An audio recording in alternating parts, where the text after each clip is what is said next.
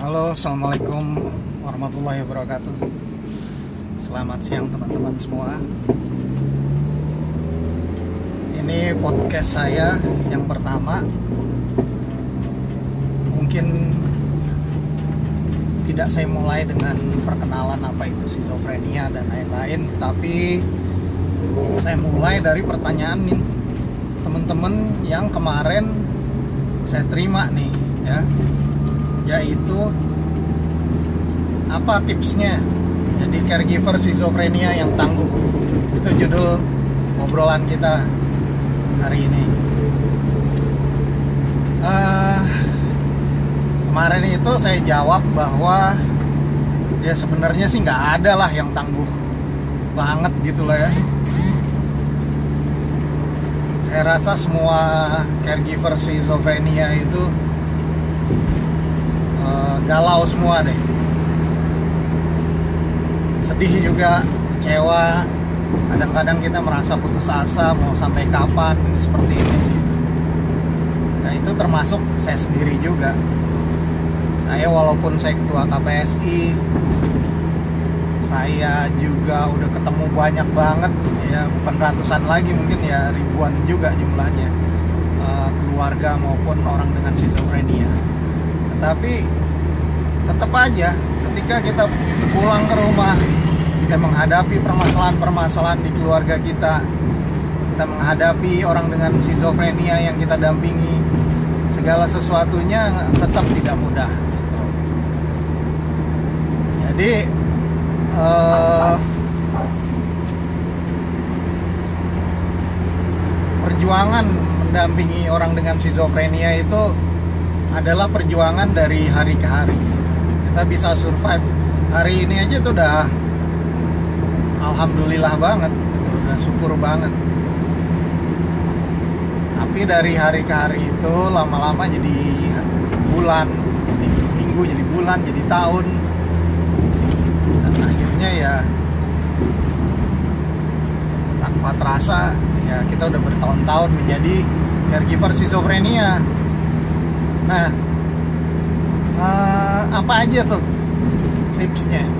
Saya rasa bukan tips mungkin kita sharing aja bahwa menjadi caregiver schizophrenia bipolar depresi itu bukan sesuatu yang mudah sangat sulit.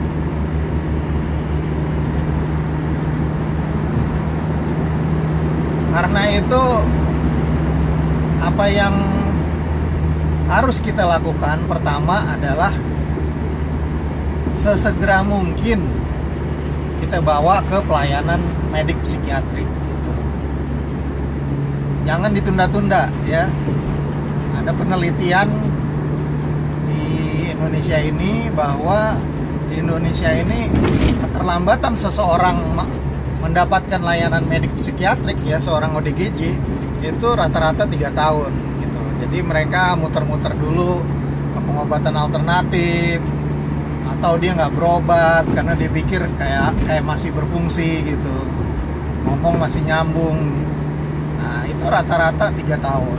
Nah kalau kita terlalu lama jedanya antara dia pertama kali mengalami itu dengan kita bawa ke pengobatan medik itu terlalu panjang jaraknya. Nah yang kita khawatirkan adalah gejalanya itu akan semakin berat. Kemudian kalau gejalanya berat maka pasti akan berdampak pada kualitas dirinya maupun keluarganya. Nah, gitu. Nah kalau sudah sampai berdampak pada keluarga yang kita khawatirkan lagi adalah keluarganya bisa kelelahan menghadapi orang dengan schizophrenia yang terlambat mendapat pengobatan gitu. Nah, kalau dia kelelahan pastinya nanti dia bisa mentelantarkan ODGJ atau dia sendiri juga ikut mengalami masalah kesehatan jiwa. Gitu ya. Nah, teman-teman uh, semakin cepat orang dengan gangguan jiwa mendapatkan layanan pengobatan medik baik ya. Nah, dia akan semakin cepat menemukan obat yang cocok buat dirinya. Nah, semakin cepat dia juga akan pulih dan akhirnya berfungsi kembali. Dengan demikian dia bisa melanjutkan proses hidup. Yang sekolah dia bisa lanjutin sekolah. Yang kuliah dia bisa lanjutin kuliah. Yang bekerja dia bisa bekerja kembali. Nah kalau bisa seperti itu maka beban bagi keluarga atau yang mendampinginya itu akan jadi lebih ringan. Gitu. Jadi kira-kira masih ada harapan lah buat dia nanti setelah kita dampingin dia akan semakin mandiri. Gitu. Yang kedua, kita juga harus menambah pengetahuan tentang kesehatan jiwa. Jadi prinsipnya itu no science fight stigma. Jadi uh, kita harus berjuang untuk menambah pengetahuan kita tentang gangguan jiwa atau mental illness. Pengetahuan yang tepat ya dari narasumber yang tepat juga. Narasumber utamanya tetap uh, psikiater ya, atau perawat jiwa boleh atau dokter umum boleh atau psikolog klinis atau juga jadi narasumber utama kita kemudian narasumber lainnya adalah keluarga orang dengan skizofrenia yang dia keluarga anggota keluarganya udah pulih dan juga teman-teman orang dengan skizofrenia yang sudah pulih dan sudah menyadari pentingnya pengobatan bagi dirinya. Nah, ini justru narasumber yang paling penting sesama orang dengan skizofrenia. Dengan pengetahuan itu kita jadi dapat menghindari stigma-stigma termasuk di antaranya stigma-stigma yaitu berupa informasi-informasi yang menyesatkan hoax atau uh, apa ya uh, fake news lah tentang uh, gangguan skizofrenia misalnya wah schizophrenia itu mah bisa sembuh sendiri yang penting ada keinginan dari dirinya. Nah, itu tidak benar ya. Oh schizophrenia itu obatnya menimbulkan kecanduan. Nah, tidak benar itu. Schizophrenia obatnya bisa merusak ginjal hati dan sebagainya. Ya kalau itu kasus per kasus lah ya.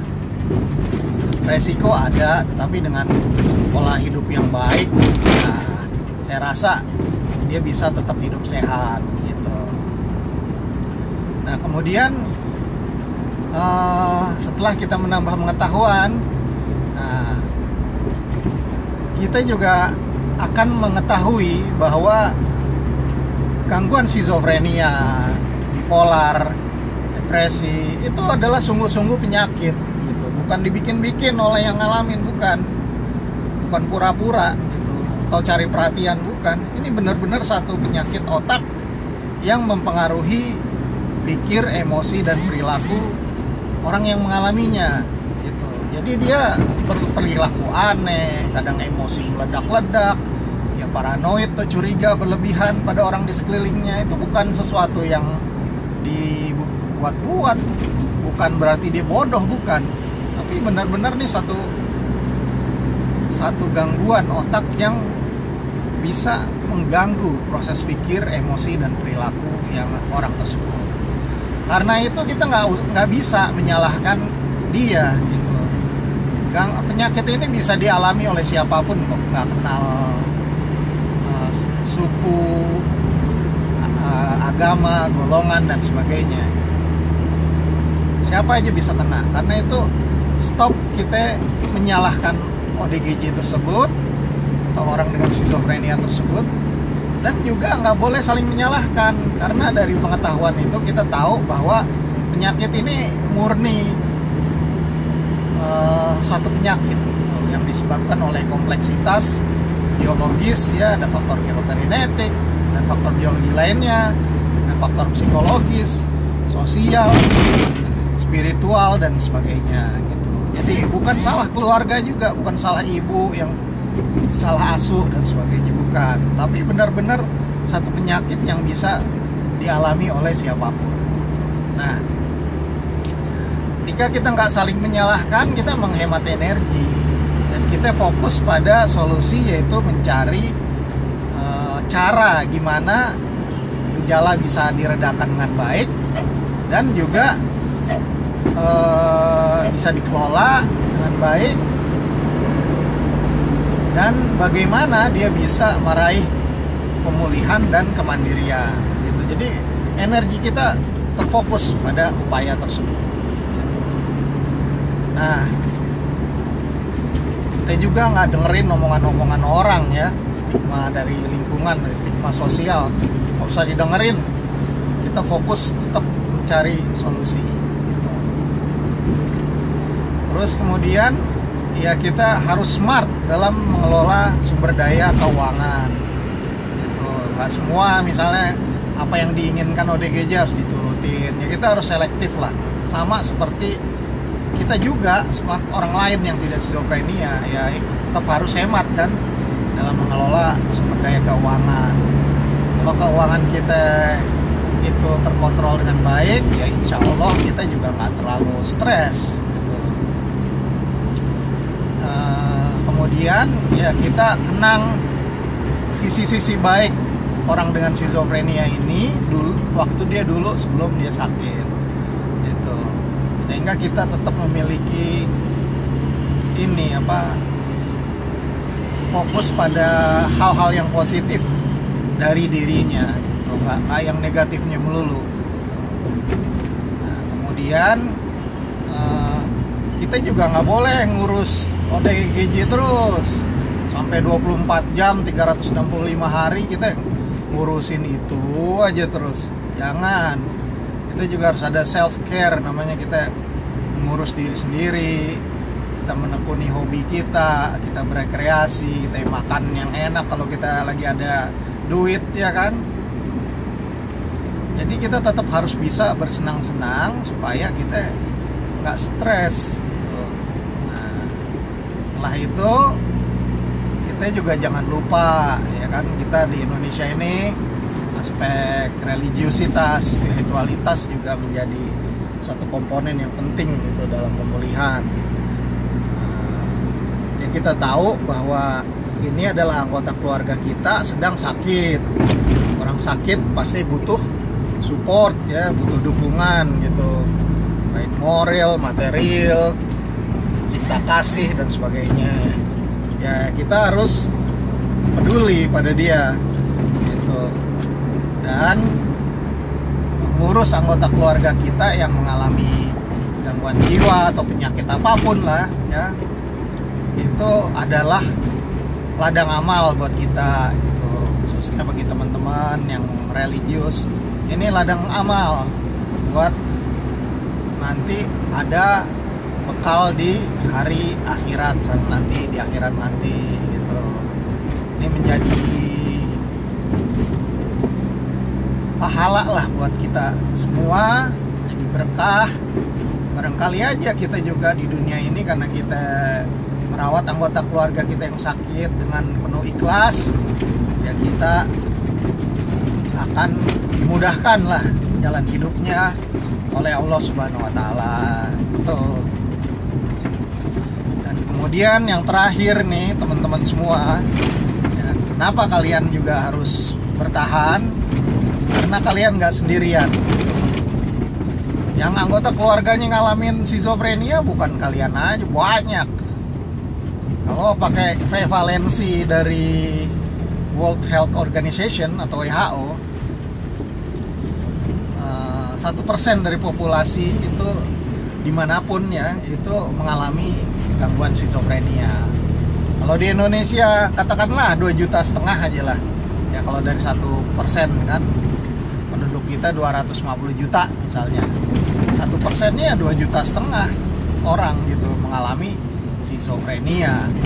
Kalau katakanlah satu anggota keluarga itu empat orang ya, kali empat aja lah.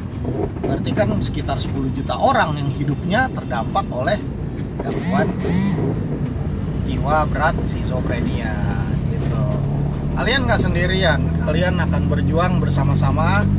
Ya apalagi di KPSI ada teman-teman KPSI semua yang saling support satu sama lain itu apa yang kalian alami juga udah saya alamin. Sekian puluh tahun yang lalu gitu. Saya udah melalui lah jatuh bangunnya gitu meskipun demikian ya karena schizophrenia adalah gangguan jiwa yang berat ya semuanya itu jatuh bangun. Bukan berarti saya pengal setelah 30 tahun terus langsung tangguh banget gitu loh ya enggak juga. Karena dia kalau kambuh dulu kambuh begini sekarang kambuhnya begini ya itu masing-masing ada ada beratnya sendiri gitu loh. Nah itu ya, penting lah kita punya komunitas supaya bisa saling dukung dan saling menguatkan satu sama lain. Itu teman-teman ya. Jadi eh, kita juga nggak harus selalu kuat gitu nggak selalu setiap saat tangguh gitu. Nggak juga. Kadang ya kita lagi mampu ya mampu. Kadang kalau kita lagi nggak kuat ya udah kita nangis juga boleh. Kita tinggal dulu ODS-nya juga boleh. Kita cari rekreasi dulu lah atau apa gitu. Atau kita selesaikan dulu lah urusan pribadi kita gitu. Supaya ini jangan kita fokus pada orang yang sudah terdampak resiko penyakit. Tapi kita fokus pada yang sehat dulu supaya yang sehat bisa mencapai tujuan hidupnya masing-masing. Nah yang sudah terpapar resiko kita kelola resikonya supaya tidak bertambah bahkan mungkin akan berkurang resikonya menjadi lebih baik lah kondisinya gitu. Jadi nggak sakit lagi. Gitu teman-teman nah dengan kita mengelola resiko itu sebaik-baiknya yang berhasil di keluarga kita nih lebih banyak ya, yang sakit kan cuma satu gitu misalnya ya itu kita bisa bisa lebih mampu lah bertahan menghadapi kesulitan hidup berupa uh, gangguan jiwa yang dialami oleh anggota keluarga kita. Masing-masing keluarga itu juga beda-beda. Misalnya kalau yang sakit itu saudara kandungnya itu rasanya beda. Yang sakit itu istrinya atau suaminya rasanya beda gitu. Bahkan itu tadi yang sakit istrinya sama yang sakit suaminya itu beda gitu. Yang sakit istrinya ya suaminya misalnya tetap bisa bekerja aktif, mungkin dia akan lebih bisa inilah ya udah siap lah dia menjadi kepala keluarga gitu. Tapi kalau yang ist yang suaminya yang sakit mengalami schizophrenia itu istrinya kadang kaget juga bahwa dia harus menjadi tulang punggung keluarga gitu. Itu nggak mudah gitu. Dan juga kalau yang mengalami itu anaknya. Nah sementara yang satu lagi teman kita yang ngalamin adalah ibunya atau bapaknya. Itu udah udah beda lagi jadi masing-masing itu walaupun diagnosanya sama berat ringan penyakit setiap orang bisa berbeda-beda gitu. Sama lah dengan penyakit lain gitu dengan disabilitas lain. Karena itu kita nggak perlu jadi ada predikat-predikat caregiver tangguh itu nggak perlu. Itu nggak ada tuh yang namanya caregiver super tuh nggak ada kita semua bertahan dari waktu ke waktu gitu nah, hari ini kita bisa bersenyum itu udah syukur hari ini nggak ada kejadian-kejadian aneh yang membuat kita deg-degan, stres, malu, sebagainya. Jadi hari-hari yang biasa aja, wah itu udah sesuatu yang patut disyukuri. Nah, jadi selain poin-poin tadi di atas ya kita harus uh, mensyukuri setiap kemajuan kecil atau stabilitas saja udah kita syukuri sehingga eh, penderitaan kita jadi berasa lebih ringan dari yang sebenarnya kita alami. Gitu ya. Ya mungkin itu aja teman-teman. Uh, mungkin ada masukan dan tambahan dari teman-teman yang lain juga boleh nanti bisa disampaikan ke saya juga karena saya kan nggak tahu segalanya ya. Apalagi kalau teman-teman yang keluarganya itu mengalami schizofrenia itu lebih dari satu itu pasti jauh lebih berat dan berbeda pengalamannya sama saya gitu ya. Oke mungkin uh, itu dulu teman-teman. Terima kasih banyak wassalamualaikum warahmatullahi wabarakatuh. Semoga berguna ya. Terima kasih